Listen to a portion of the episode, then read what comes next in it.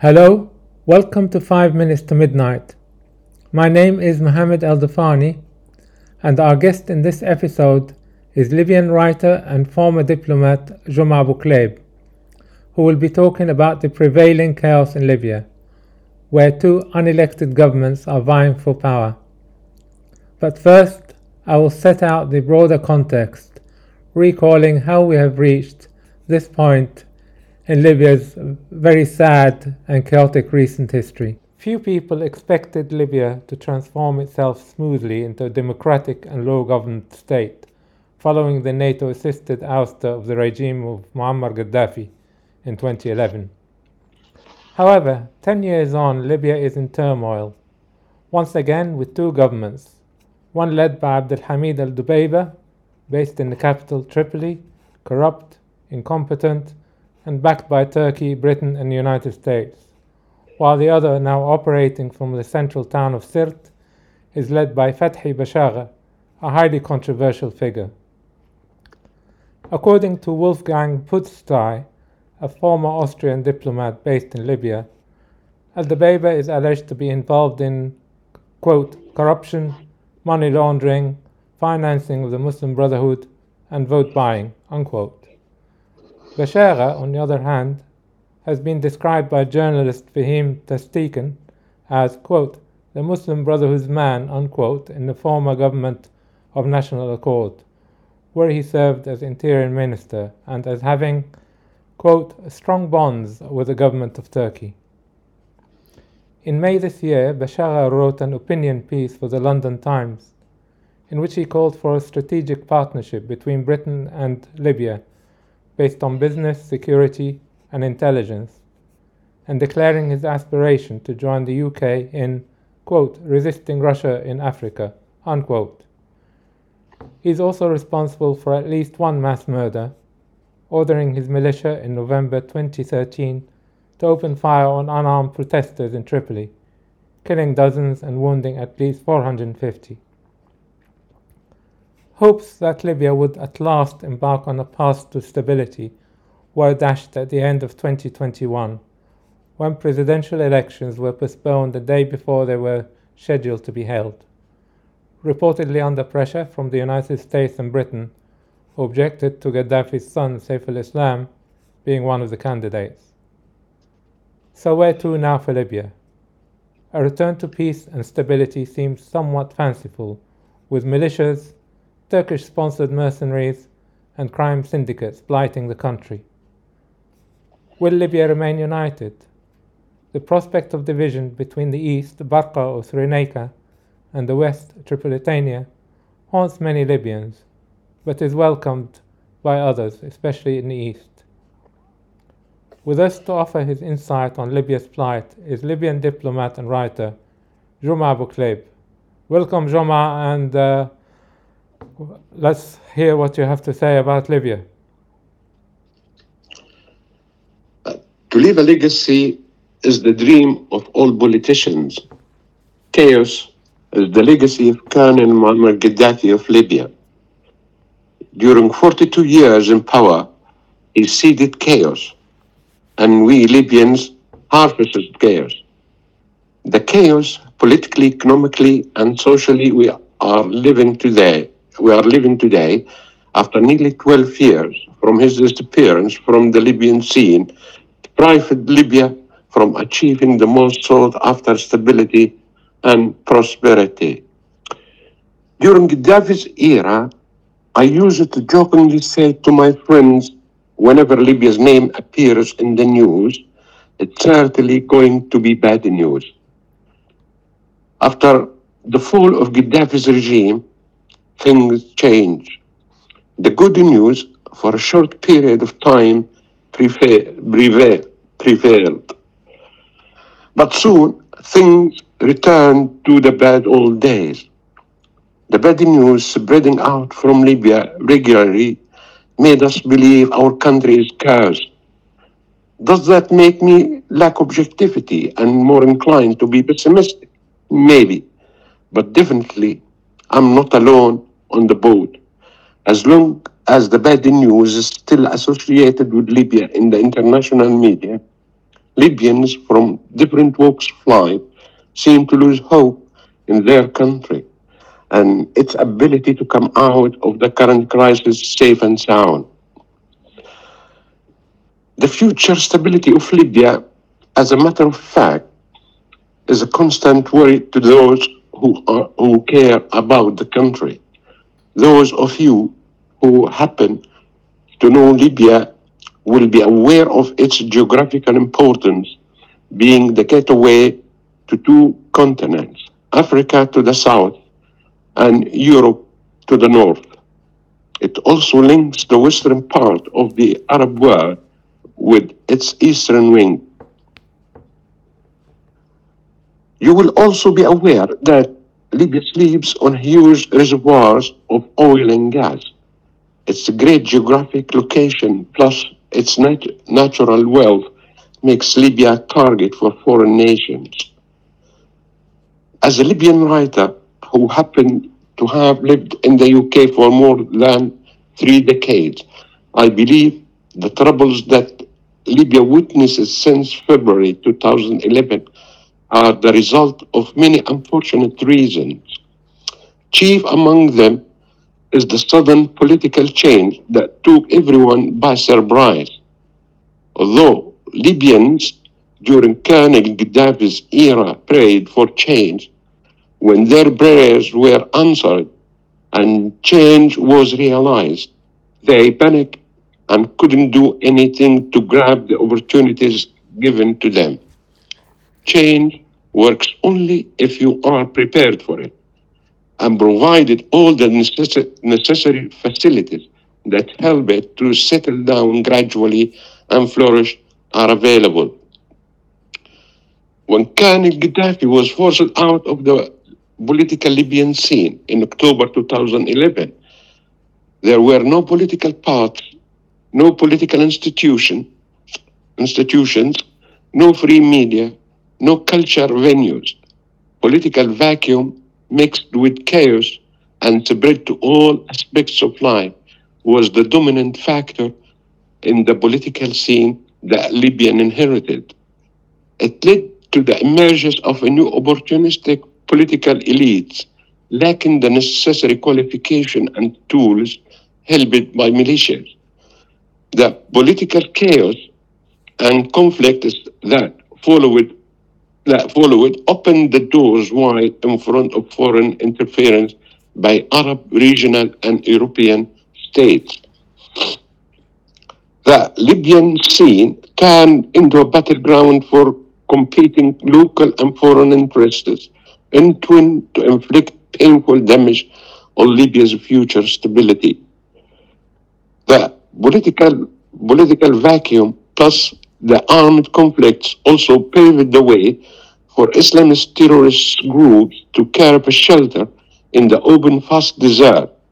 Their bases in Libya, Libyan desert became the launch pad for their attacks on neighboring countries in the Sahel. The situation is getting darker and more crowded with tribal, regional, and personal interests competing for domination and influence. Democracy is out of their equation. Their main target is to control the scene politically and pocketing oil revenues. The way out of the crisis is also complicated. In my personal opinion, the main the main are foreign powers that refuse to give up what they have already grabbed and achieve it politically and economically. Second are the leaders of the militias. They are fighting proxy wars and strongly linked and strongly linked to their foreign masters who provide for them with the necessary political umbrella and supply them with money, weapons, and ammunitions. Libya's march to achieve democracy will be longer and harder than what we expected. Like the spread of the COVID 19 pandemic, it can be eliminated only with the cooperation of world states and governments. The same can be said about the Libyan dilemma. the way out is not impossible if the international community paid Libya the necessary attention and provided the desperate, desperately needed help by forcing the competing foreign interests to withdraw and by disarming the militias.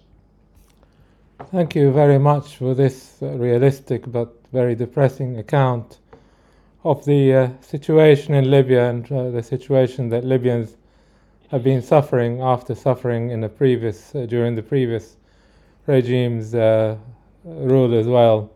Just a, a few questions. Do you think that had the presidential elections taken place in December, that matters would have improved, or do you think that we would have continued with the same divisions, with people claiming that uh, different candidates that they had won, not recognizing the election outcome, etc., etc.?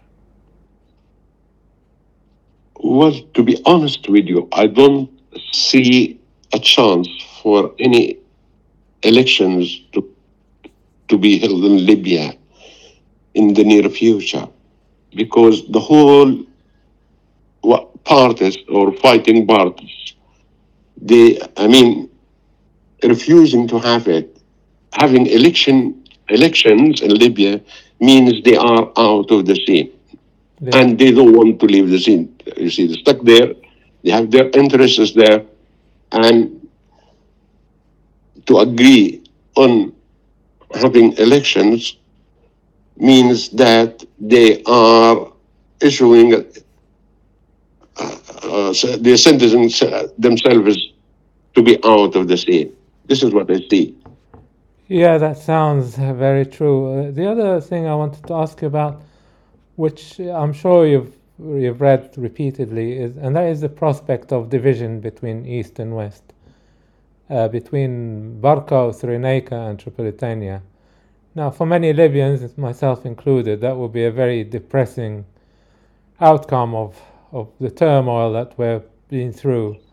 What, how, how realistic is this, do you think? Do you think there is a prospect for division?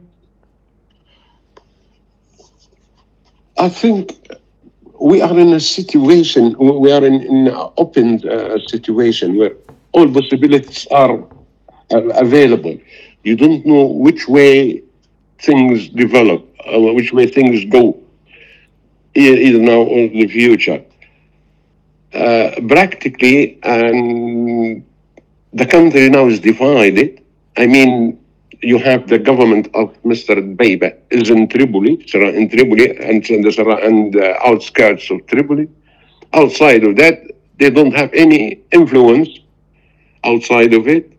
And in Barqa, still uh, General uh, Haftar and, and, and, and his people ruling there.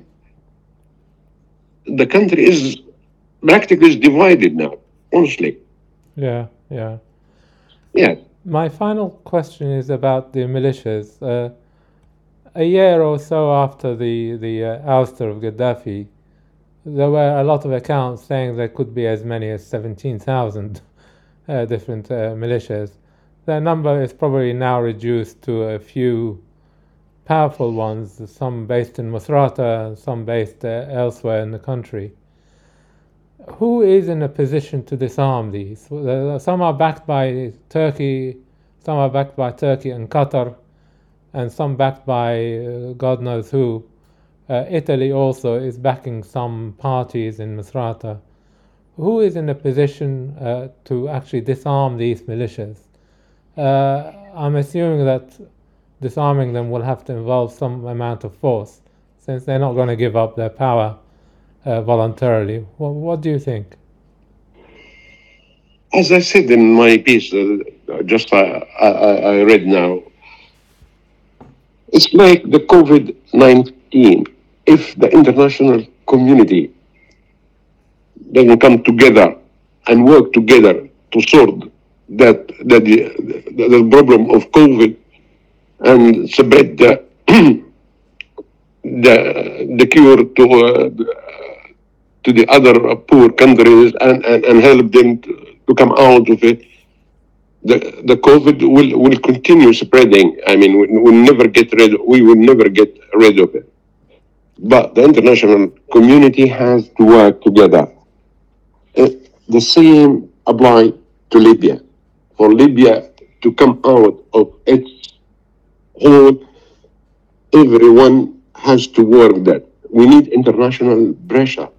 I mean, all these big powers to work together and to come together in in in in, in, in one and they push or what what I say I mean uh, uh, and they uh, make this uh, militia leaders believe and see that they have no chance and their and their backs to the wall. Either they have to disarm and and stop the uh, what, what they're doing or they're gonna be or they're gonna face the music. This is the only way Yeah, I, now the, the militia now they, they really rule the country. I mean they milking any government that comes in, in Tripoli. They milking the money. They making the money. They making everything, and they buying arms. They recruiting more more young more young people.